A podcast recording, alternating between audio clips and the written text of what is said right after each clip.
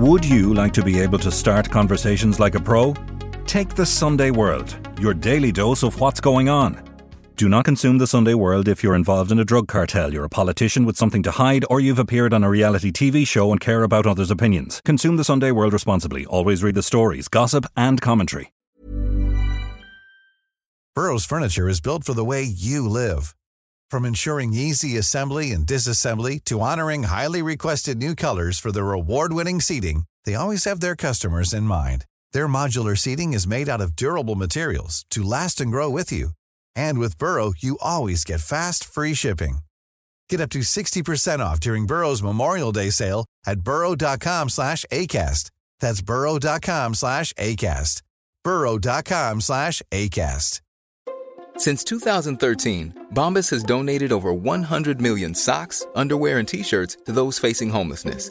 If we counted those on air, this ad would last over 1,157 days. But if we counted the time it takes to make a donation possible, it would take just a few clicks. Because every time you make a purchase, Bombas donates an item to someone who needs it. Go to bombas.com slash ACAST and use code ACAST for 20% off your first purchase. That's bombas.com slash ACAST, code ACAST. You know, I think it would just absolutely break him because he says, I could just go in there and, and, lie and say, okay, I'm sorry, let me out. You know, he could say it. He goes, I will never admit to something that I didn't do. Michelle wouldn't want me to do it, he says. He says people around him just say, just Leo, just say it if that's all they need to hear. But he's so adamant. He just says, all you're asking me to do is lie about this and I can get out of prison. It makes no sense to him. He says, it's easier for me to do the time than to live with this lie. I'm Nicola Tallant and you're listening to Crime World, a podcast about criminals, drugs, and the sins of the underworld in Ireland and across the globe. When Gilbert King was asked by a judge to look into a case of wrongful conviction, he was shocked by the request and intrigued by the story. Michelle Schofield was murdered in 1987, and her husband Leo, who protests his innocence, has remained behind bars for the crime ever since. In King's new podcast series, Bone Valley, he looks at the trial which put Schofield behind bars, the shocking new evidence which puts a convicted murderer at the scene of the crime, and the tragic case of a young woman. I'm Clodagh Meaney, and this is Crime World, a podcast from SundayWorld.com. So, Gilbert King from Bone Valley Podcast, thank you so much for joining us. Can you tell us a little bit about where you kind of started, where you got, how you got involved with this story that we're going to talk about today. Yeah, sure. Um, you know, I was I'm an author, so I was I wrote a book called Devil in the Grove, which came out a few years ago, and uh, I got invited to speak at this judicial conference for a bunch of judges down in Florida. And at the end of the talk, I was um, signing books, and this judge handed me his business card, and I kind of flipped it over, and, and it said not they said Leo Schofield, his prison number, and said not just wrongfully convicted. He's an innocent man. And I remember looking at the card, going like, a judge is not supposed to do that. It's a you know a current case at the at that time. And I went out to dinner with some um, defense lawyers that night, and I told them about the card, and I showed it to them, and and they were like, "A judge gave you to this?" They, they were kind of shocked by it. And finally, went to one of the uh, public defenders and he said, I know this case, the Schofield case. You should call that judge. And that made me curious. So a couple days later, I called him back and he started telling me all about the Leo Schofield case. And he said, This guy was railroaded. I know exactly how it was done, and I'm willing to talk about it as a judge. So you were kind of hooked straight away from that, especially because it's, you know, the, the tip is coming from an interesting source, right? Yeah, and you know, I get sources and tips all over the place, but I've never had like an actual sitting judge tell me that there's a guy who's been railroaded in the Florida court system. It just it doesn't happen that often. And so I was curious, you know, I'm still a little skeptical because, you know, you can be a crazy judge too. and uh, of course. so I was a little skeptical, but when I started asking around about it, people said, "Oh, you should definitely call this guy." And when I finally called him back, I got back to New York. I finally called him and he was just going off. He knew all the details of the case. He says, They railroaded this guy. I can tell you exactly how they did it. And, you know, I was a little bit interested. I was curious. Um, but I said, you know, I'm in the middle of a book. I got to finish this book. And I could just sort of feel how deflated he was, like that, you know, this maybe it'd be a couple years before I could get to it. Um, and he said, well, do me a favor, just read the trial transcript. And I, I, sort of said it maybe to get him off the phone a little bit. You know, I said, all right, I'll, mm. I'll read the transcript. and he sent it to me, and I started reading it, and you know, I pretty halfway through it, I was like, wow, this guy uh, this case doesn't make any sense. I, I, could see it right then that none of the state's evidence was really making sense. It didn't have any logic behind it. Um, and at that point, I said, you know, I did read the transcript. I want to ask you some questions, and that's sort of whole how the whole story started for me. So tell us a little bit about then, I suppose, the main characters in this story. We've got Michelle Schofield, who is the victim in this case, and Leo Schofield, her husband, who was put behind bars for her murder. Tell us a little bit about him and, and kind of the story around her murder and, and everything like that. Yeah, it's really interesting because he was a transplant. He came down from Massachusetts, so he's got this, you know, thick New England accent, and now he's down in the deep south of Florida, and he's, you know, 21 years old. He meets 17 year old Michelle Schofield, you know, he wants to be a rock and roll guitarist and she's, you know, waiting tables. They're, you know, a very young couple. Um, and they end up getting married when Michelle was just 18 and and and Leo was 21, I believe. And um, you know, they're having a normal life, but they have a lot of disagreements. They fight over the car. They're kind of a young, passionate, fiery kind of couple. And you know, one one day Michelle goes off to work and Leo goes to band practice with his, you know, bandmates and she's supposed to come home at eight o'clock at the end of her shift and she doesn't show up finally like 9.45 she calls leo and says i'll be right over do you want anything from mcdonald's i'm coming over now and he says no just come right over um, 15 minutes passed a half hour an hour finally a couple hours go by and she hasn't shown up um, and she goes missing for several days um, three days later they find her body floating in a drainage canal she's been stabbed 26 times um, you know leo spent the whole three days out looking for her. He was frantic. He was calling the police, calling the jails, can't find her. And, you know, but they don't have any evidence. They can't really solve this crime. And then um, a year and a half later, um, Leo gets charged with murder and is arrested and thrown in jail. He has not been out of jail ever since. And that was back in 1987 an incredibly long time to be in, in prison for something that you know there's i would say that there wasn't even enough evidence to go to trial. But, you know, one of the main things that kind of was one thing that pointed towards Leo for um, the prosecutors was this supposed um, dream or, you know, uh, eureka moment that his his father supposedly had about where her body was. Yeah, and that was one of the things that hurt Leo so much in the trial because they didn't have any physical evidence connecting him to the crime. There was no witness that saw a murder. All they had was a circumstantial case. Uh, but they had a couple weird things happen. And one of them was the father you know, after a three day search, the father actually finds the body of Michelle.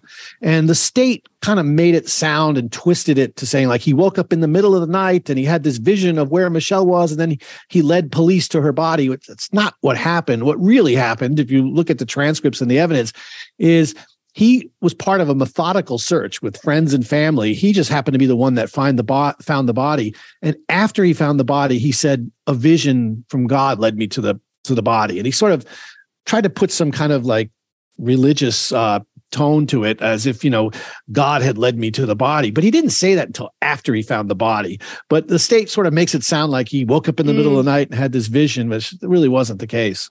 Mm. And uh, before we get into kind of, I guess, the whole focus of the podcast, you end up speaking to somebody who potentially is the the actual killer, and and you know gives a lot of interesting confessions throughout throughout the series.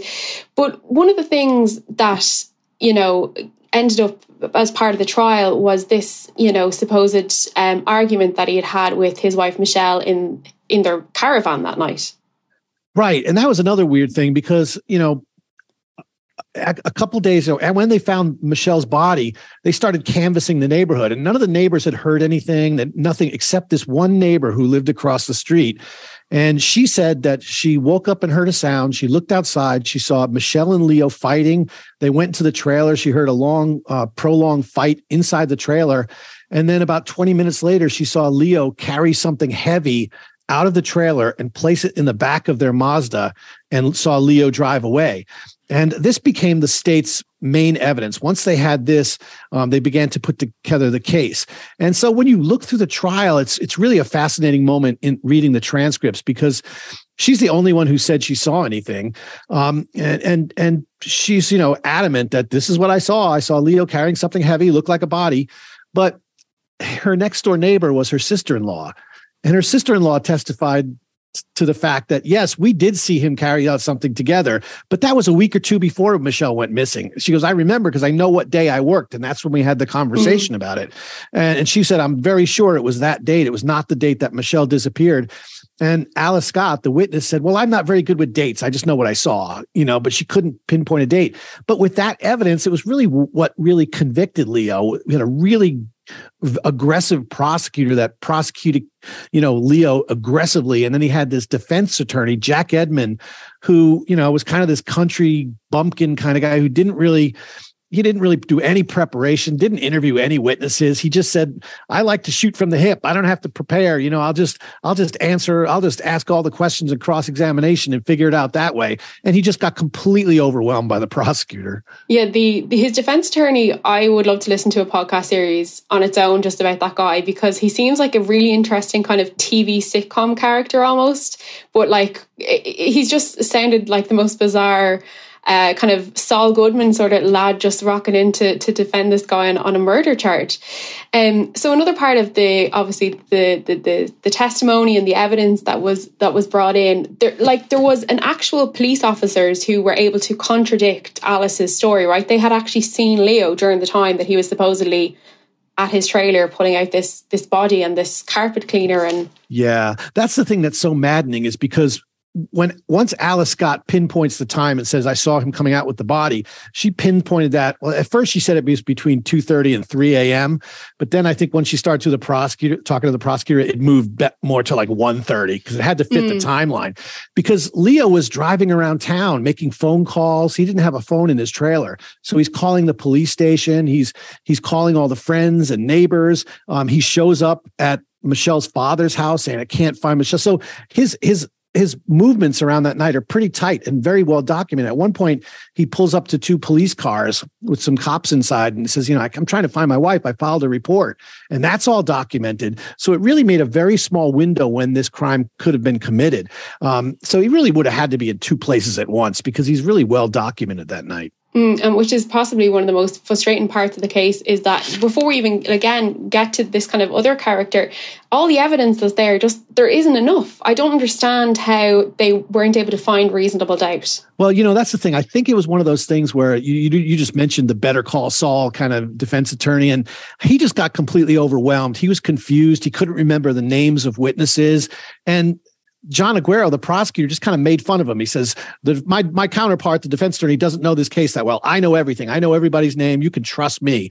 And I think mm. he hmm. just overwhelmed the defense. So it, w- it wasn't really a shocker that you know, uh, an unprepared defense attorney is not able to defend his client. He missed some really crucial parts of the evidence by not looking at the police reports.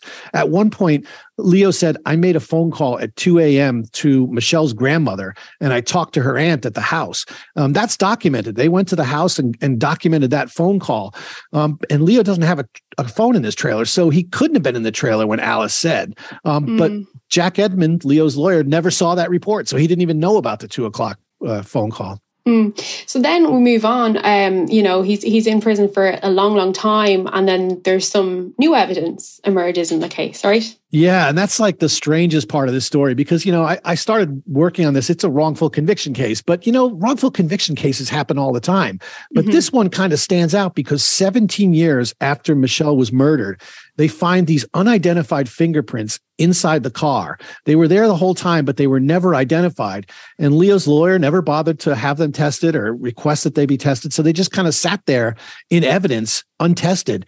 And 17 years later, they now they have more sophisticated um, criminal uh, fingerprint identification system.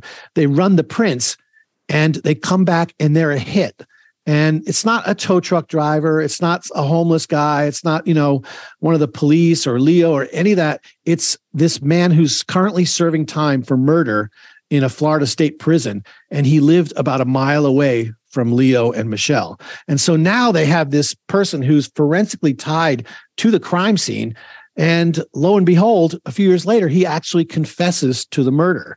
Um, so I don't know what more you would really need. You have a confession to a crime um, from a man who's killed multiple people, and mm. he's confessing to the crime. And yet Leo Schofield is still in prison. It's, yeah, it's bizarre. Like, it's quite compelling as well that it, it's not just anyone, it is a guy who's who is a murderer and is in prison for murder right? Yeah, exactly. And he's, you know, he he was known to be in that same area where Michelle and, and Leo lived. And he also, the strangest thing is, we we found his girlfriend, his old girlfriend from back then.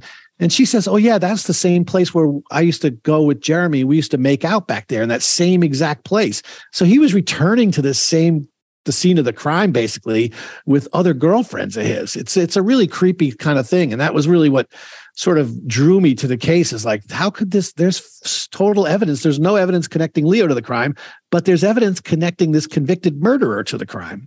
Mm, and there's there seems to be plenty as well, not just physical but also circumstantial.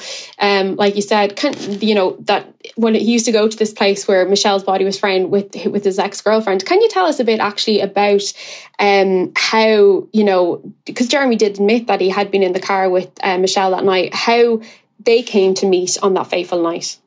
Yeah, well, you know, Jeremy at the time had just gotten out of prison for another. He got acquitted for another murder charge, um, and so now he's free and he returns to this part of Lakeland and he's walking around this section called Cumby, which is sort of a high crime area where, where he kind of spent a lot of his time. And that's where the restaurant that Michelle worked at. And so after Michelle's shift, she went across the street, um, made a phone call to Leo, and later on that night, Jeremy comes walking down the road and he sees this girl at the payphone. He describes it. And, you know, he's very specific about this. He says, She said she thought she knew me. I didn't recognize her, but she said she knew me. Um, and she asked what I was doing out here in the rain. And he said, I'm trying to get a ride. And so that's how he got into the car with Michelle. Michelle offered to give him a ride because it was going in the same direction. But instead of taking him back to a trailer, um, he ended up directing her to this little drainage canal behind the tree line uh, where he used to take his girlfriend and that's where michelle's body was found. And you know he he also kind of michelle when she was found she like you said she had been stabbed to death. Um how did her murder come about? What happened? What led to them going from you know giving her a lift, giving him a lift home to she's dead yeah, well, you know, I think he was very specific about this, and, and, he he talked about this multiple times, and we finally sat down with him and just got really specific with him, and and you know, it was it was really interesting to watch because you could tell this was a person who was dealing with memory. He wasn't just making things up; he was very uncomfortable talking about this, and you know, he said he got in the car with her, and she said where are the houses? I don't see any houses back here. And he says, Oh, this is a place where we come to make out. And he says, Michelle says, I'm married. And he says, Oh, great. And he reaches in his pocket to get some cigarettes or a, joint or something. And uh, he says his knife falls out. And she sees the knife and starts to panic. And she starts like saying, Get away from me and start hitting him. Um, and he says, At that point, I just lost it. And he says, And I stabbed her. Um, he you know one of the interesting things is all the blood from michelle it wasn't found in the trailer. It was found right on the side of that road um, like two big pools of blood that had dried up. Um, i'm pretty convinced that what happened is he attacked her. She tried to get out of the car. He says she fell out of the car.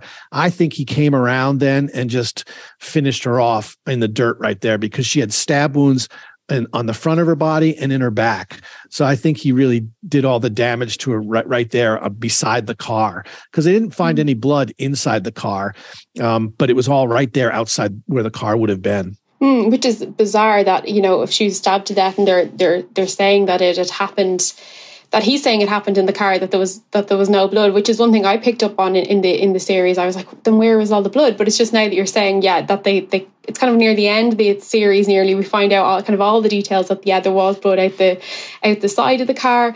Um but one of the things as well, I mean, the, the series has been incredible. Did you expect it to kind of skyrocket the way it did. I mean, it's it's international. It's everyone I know here in Ireland is listening to it. It's it's gone global. Did you expect that? Not at all. You know, I this is the first podcast I've ever done, and I I, I knew it was a really interesting story, and we spent years investigating this and I, you know i felt like wow this story is really coming together in a really interesting way it was almost like we had two podcasts we had leo's story and then we had jeremy's story mm-hmm. and we're trying to find a way to merge that um, and I, I, wanted to do something like a parallel narrative that i would normally do in my books but it just didn't mm. work chronologically so it really needed to be like at the end of episode episode four after the trial after leo goes to prison, you find out that these fingerprints don't match Leo.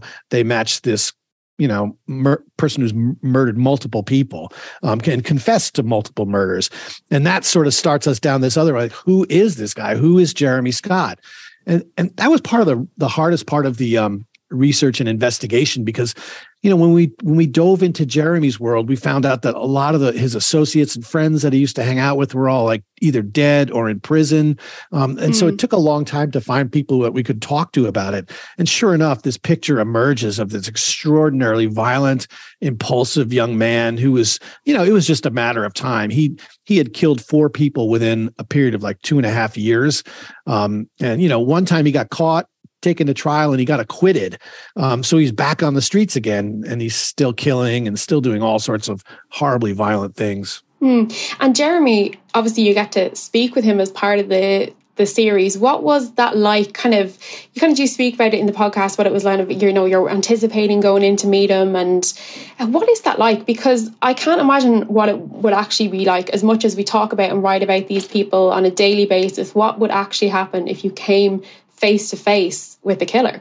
Yeah, I mean, and that was very new for me. And it was very new for Kelsey, who you know had never been into a prison before, and like it's her first job out of college, and here she is sitting next to a a, a, convicted murderer who's mm. extraordinarily impulsive and dangerous.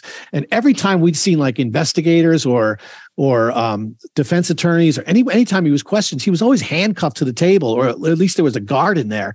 In mm. this time, we show up at the prison and like they just let him in the room with us and walked away. And so here we are sitting with this guy, and and you know that's when it kind of hit us like, oh no, we're here and we're, we're not going anywhere, and nobody's watching us. It's you know, and, and this is a guy who's attacked nurses, guards, police. He just he's extraordinarily impulsive, mm. but you know, I think there was a the, one of the things we tried to do was just sort of he he wanted to tell his side of the story. We weren't interrogating him.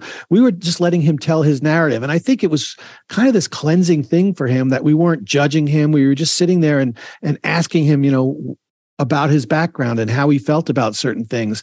And um, he found, he seemed really docile and really interested in in speaking to us. He wanted to be heard, um, and you you heard how emotional he was when he was talking about his past.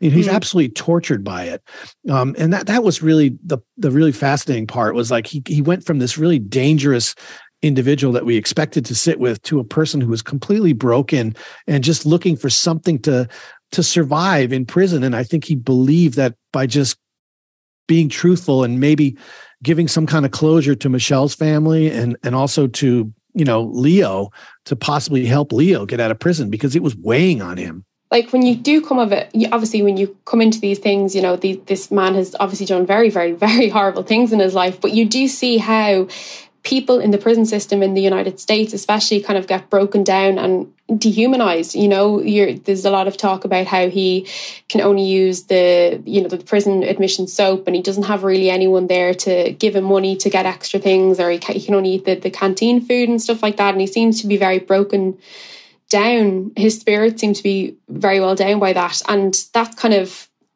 It's almost he kind of uses that as well as part of why he I mean, he confessed and then he unconfessed and he reconfessed. Um, and he kind of at one point said, you know, what's in it for me? But it just seems like maybe that he was, you know, was he actually looking for something to be in it for him, or was that his way of of, you know, um, trying to take back what he had said? You know, I think it's interesting because I really looked through that really carefully. And and you know, at one point he says, you know, I'll confess for a thousand dollars, but he says that after he's already confessed. You know, he doesn't yeah. say that before. He says it afterwards, and when he's trying to deny that he confessed. I never saw him as recanting. Really, I always felt that he was just, you know, he he was you saw him in the witness stand in, in, in I think it's episode seven, where they're trying. He's confessed now in court to killing Michelle, and the prosecutor is trying to say, you know, basically, you're crazy, you're you're, you're unreliable, and she's mm. just hammering away at him, saying, you know, your grandmother's dead, right? You're not getting, you're never getting out of prison, and and you're a liar. You don't, and and they're not interested in finding the truth. They're just a, uh, interested in destroying his credibility, and they basically say, you cannot believe a single thing Jeremy Scott says except when he says he didn't kill Michelle. That you can believe. You can trust us on that. It makes no sense. No, no, it doesn't. And one of the things as well, I guess, that kind of was interesting to me is would you think that even without Jeremy Scott's confession, um, is there enough for Leo to have some sort of retrial or some sort of, you know, not even a retrial, but his, his sentence be overturned or. You know, you would you would think so. I, that's why one of the things that uh, Leo's attorneys are calling for is they want to take it out of this very rural Polk County um, mm. and get it to the hands of a conviction integrity review unit in another county, and basically let an independent um, prosecutor's office look at this case and come away. And I, I'm convinced that any prosecutor's office, any conviction integrity review unit that looks at this case will come to the same conclusion that we have that it's Leo's innocent of this crime. And it's Jeremy Scott, the man who's confessed and the man who's forensically linked to this murder, is the real killer. Um, but unfortunately for Leo, um, once the fingerprints were identified, um, Jeremy denied killing Michelle at that point, and so the state said we believe him and and so that that appeal was gone. Then later on years later he confessed to the murder um, and then they said well you can't believe him because he previously denied it. Um, and so he, that is new evidence that's been a court has ruled that it's not it doesn't rise to new evidence because jeremy scott is not a reliable witness. So leo is out of legal options at this point. There's nothing else that can come in that would really help him. Now he's just hoping for either a pardon from the governor, uh, clemency from the clemency board, or getting paroled. And if he gets paroled, he's still a convicted murderer in the eyes of the state of Florida. Mm, which is tough, you know, great, you're out, but you're still, you still have this hanging over you and will do for the rest of your life. And I suppose as well, there's got to be a lot of emotion in it for Leo in the sense that, you know, the, it, the potentially the, the real killer of his wife. I mean, all this time he's been locked up for it, but without actually knowing perhaps the, the real truth um, of what happened because, you know, at the end of the day, he still lost his wife and his family still lost their daughter, their sister. Yeah, and it's the, one of the real tragic parts of the story is like nobody has any empathy for Jeremy Scott. And Leo is the only one in this story who has any empathy for the, his wife's murderer. And I think it's interesting because you know mm-hmm. after after all these defeats in court and he just realizes i'm gonna i could spend the rest of my life in prison and he's filled with this bitterness and anger and he says the only way for me to survive is to just find some way to forgive jeremy he says i can't forgive jeremy for what he did to michelle for for Michelle's family. I don't have that right to do that. But in order for me to survive, I have to let go all of this anger and frustration. And the way I'm going to do it is to pray for Jeremy Scott and to pray that God forgives him. And he's a very spiritual man. And so there's a scene where he goes into this war room, which is like a, a prison chapel, basically. It's like the size of a closet. And he just starts praying for Jeremy Scott you know, doing it for himself so he can really mm-hmm. get over this. And other inmates start praying for Jeremy Scott. And that's when he learns, like a few days later, that Jeremy Scott has confessed. Um, and so it's just really, it's a really powerful thing of, of this story. We sort of followed Leo's lead because a lot of people listen to this and they they don't feel just sorry for Michelle and just for Leo. They actually feel sorry for Jeremy, and uh, that was a strange thing that we didn't really see coming. But that really we took mm. the lead from Leo because that's the way Leo felt, and that's how Leo chose to look at this story, and so we sort of followed it in that direction. And I think it makes it really powerful. Yeah, absolutely. And I think the whole series was kind of emotive in, in, in different ways. I think it was by the, I actually started crying by the third episode when Kelsey is looking at the DNA, or not the DNA, she's looking at the evidence. Um, and she just comes back into the car and breaks down into tears. That really hit me because I was like, wow, like, she really, you know, was thinking this could have been me, this could be my friends and family, you know, with obviously there's a huge epidemic of violence against women. And she kind of really understood that um, and really got that. And that was really powerful. But again, throughout the whole thing, even at the end, when you go to, you know, our special guest at the concert and, you know, it really is, it's a very emotional um, and I found I connected with myself with with the with the podcast on an emotional level and did find myself feeling sorry for Jeremy just with the you know being beaten down by the prison system. And is that a lot of the kind of feedback you're getting from people? It really is. You know I think it's just like these moments they're they're on really honest and raw. Like we we didn't really know what we were doing when we were doing this podcast so we kind of kept the tape running all the time. We were always debriefing and just talking about what we saw just to sort of remember it and I remember we were about to debrief about the evidence room and going in and seeing these autopsy pictures of mm. Michelle. And, and, you know, at this point, you know, we had known people who'd known her. We'd interviewed, you know, her family members. She kind of became real to us and we talked to her friends and everything. And, you know, I'm kind of a jaded guy that's been around. I've seen a lot of crime scene stuff, but Kelsey is kind of new to this and mm. it really hit her in a visceral way. And, you know, we were trying to debrief, but she just couldn't stop crying. It all just kind of hit her. And she held it together in that evidence room really well. But it all came out then. And I remember thinking, do we want to really use this because it's it, it could be seen as manipulative or something like that. And we talked about it, and I was kind of the only one who was kind of against it. Everybody said this is real. This happened. We're not trying to manipulate anything. This is a real moment and a real mm. reaction. And instead of having to use words to talk about the tragedy of Michelle's death, it just comes out in that you know the those tears in the car, like it became real. And mm. I think mm. there's a lot of moments like that in the podcast that become very emotional and very visceral and um, and it's it's a story that we used a lot of heart to tell. It's not just fact after fact after fact. It's how these crimes really affect people. Absolutely, because like myself and like a lot of other people who binge listen to, to true crime podcasts, you know, you're going about your own day, you're cleaning, you're thinking about what you want to do for dinner, you're going for a walk, you're, you know, going to work, whatever it is. And I, I think I think I was actually cleaning my bedroom, and then that happened, and I actually sat down. And I was like, wait, hold on a second, and it really hit me. And I think that is definitely needed in these series, is because at the end of the day, it is somebody's family, it is somebody's loved one. While it might just be a story to you know the listener the you know the person who is actually involved in this this is a re- this is the worst day of their life. Right. And that's one of the things when you go around like we were just constantly going around trying to talk to people who knew the characters. And mm. you know it was one of those things we're in this part of lakeland florida and you know we're interviewing you know young well they're not young anymore. This is 30 something years ago but they had they were 13 year old young women young ladies really who had two children.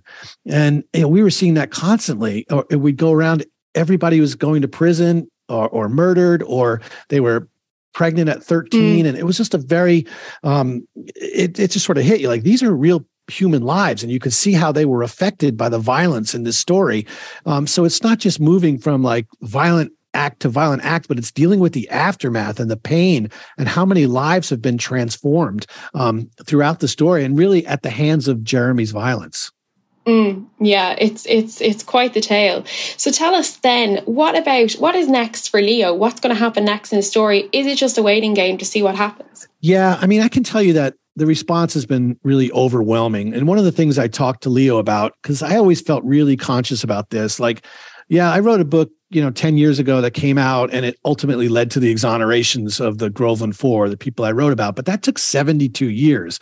And like I didn't I do not want Leo and his family thinking that I'm gonna take on the case and everything magically is going to happen and Leo will be out mm. of prison exonerated. Like I don't have any confidence that that's ever going to happen. I, that's how little uh, hope I have for Leo's case. But I said to Leo, the one thing I can do is I think with this story is I can change the narrative. I can show that you're innocent of this crime. And that's the thing I can give to you, but I cannot promise you that it's going to be enough to get you out of prison. But I'm going to mm-hmm. tell your story in a more factual and more concise way than the state did. And I remember one thing he said to me at the end. You know, the, we've already finished the podcast, and I, I still keep in touch with him all the time. And you know, he said, Gilbert, you know, the one thing you always said to me is you think you thought you could change the narrative, and I, I know you have. I, I know you have changed the narrative. Um, and he goes, I I'm not in a position to give you anything. There's something I want to give you, and I can't give you anything. He said, The only thing I can give you is that for the rest of your life, you're never going to have to worry about this case coming back on you in a bad way. I've given you the truth, and that will mm. always be there. You're never going to have to worry about it. And I thought, you know, that that he didn't need to say that, but yeah. it was just another way of saying, like, I'm an innocent man. And it just really resonated with me.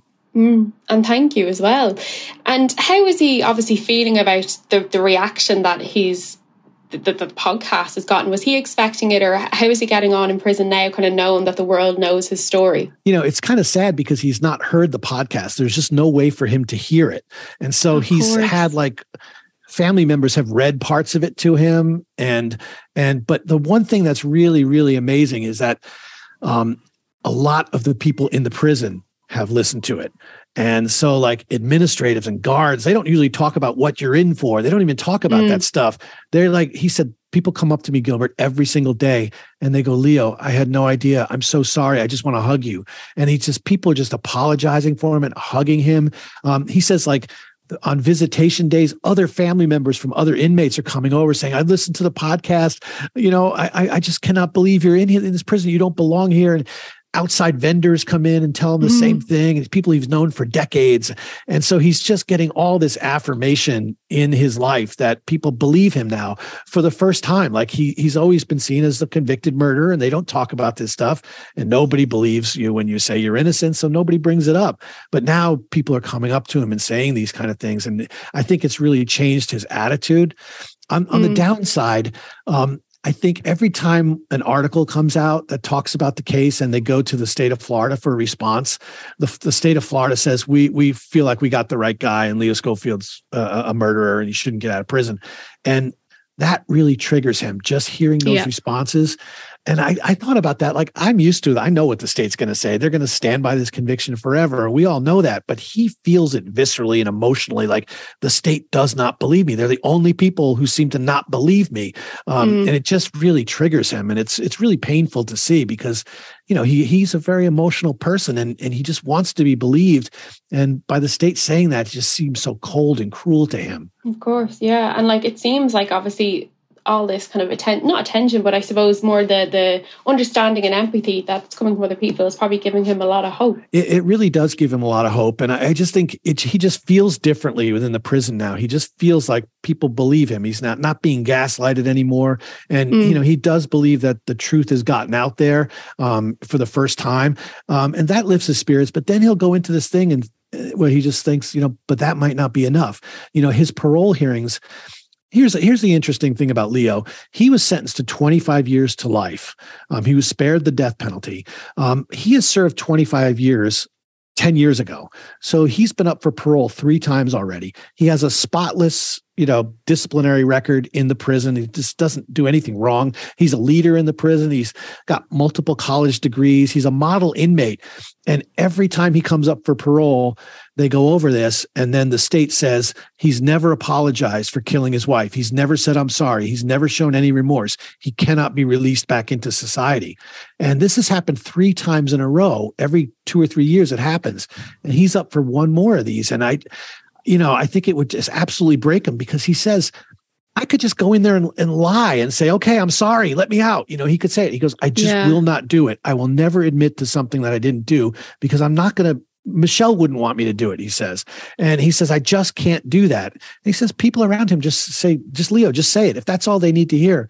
Yeah, but he's so adamant. He just says, I could go in there and lie about it. And would that be enough to get me out of prison? All you are asking me to do is lie about this and I can get out of prison? It makes no sense to him. He says, it's easier for me to do the time than to live with this lie. Mm, that is quite the predicament to be in, I guess, then, if he's only got one more chance. And, you know, obviously, I, I don't know how they'd expect somebody who's, you know, claiming their innocence to obviously uh, apologise. But if that is their stance that they believe that they have the right man, then obviously that's why they're they're they're asking for that. Um, but do you think maybe with the podcast and kind of his story really being told on on such a global platform that perhaps there could be kind of a, a, a different view taken to him the next time? I think so. I think his next parole hearing, which will be coming up in a couple months, um, we're going to be covering it. I know there's going to be, you know, big media. I, I know mm-hmm. I've been hearing from a lot of people who listen to the podcast saying just put out the date and we'll fly over there. We're going to stand outside that courthouse and we're going to we're going to be a presence. And um, you know, Judge Scott Cupp, the the man who gave me the business card, he just recently resigned his seat on the bench um, and just said, I want to go back to being Leo's lawyer. And wow. so he stepped away from his judge, which he could have been there for another eight or nine years. But he mm. said, I just can't take it anymore. I, I, just have to keep fighting for Leo. And he goes, I don't want to do this. I need to do this. Mm. That's that's quite powerful as well. It really is. And so, you know, I think people are kind of optimistic that, you know, come on, Leo, he served he served his sentence. He's served almost 10 years past his minimum sentence. He mm. definitely mm. deserves in the in the terms of parole, he's met every requirement.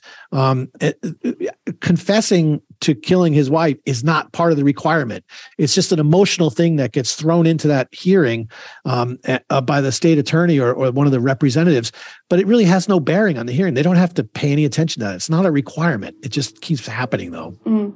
And so, like you said, you're you're going to cover obviously the the, the updates in the trial. So, um, what is next though for for Gilbert and Kelsey? Are you going to take on another case? You know, we really want to. Um, I, I, we just had such a great time working together. She was like, you know, I, I don't think she gets enough credit for the for the this podcast and the work she did. You know, because she started out as a very young researcher, and then all of a sudden we transitioned to doing a podcast, and she had to learn how to do sound and audio recording and all of that.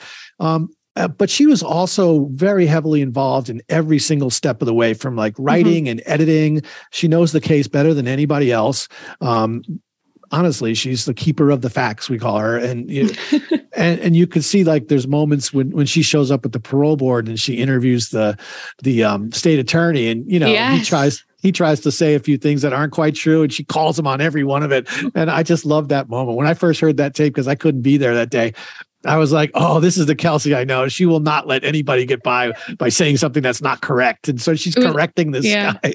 It's absolutely brilliant because she does go in. She's like so nervous. She's like, will I be nervous and like take him, you know, it'll put him off guard or should I like be a bit more confident myself? And it, it did. It turned it out. It turned out so well.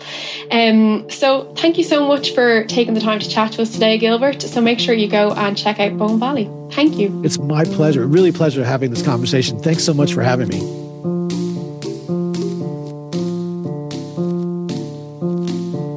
Been listening to Crime World, a podcast from SundayWorld.com, produced by Ian Mullaney and edited by me, Nicola Tallant. Research assistant is Clodagh Meaney. If you like this show and love true crime, leave us a review. Why not download the free SundayWorld.com app for lots more stories from Ireland and across the globe.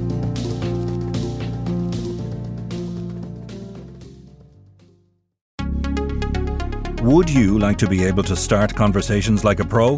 Take the Sunday World, your daily dose of what's going on. Do not consume the Sunday World if you're involved in a drug cartel, you're a politician with something to hide, or you've appeared on a reality TV show and care about others' opinions. Consume the Sunday World responsibly. Always read the stories, gossip, and commentary.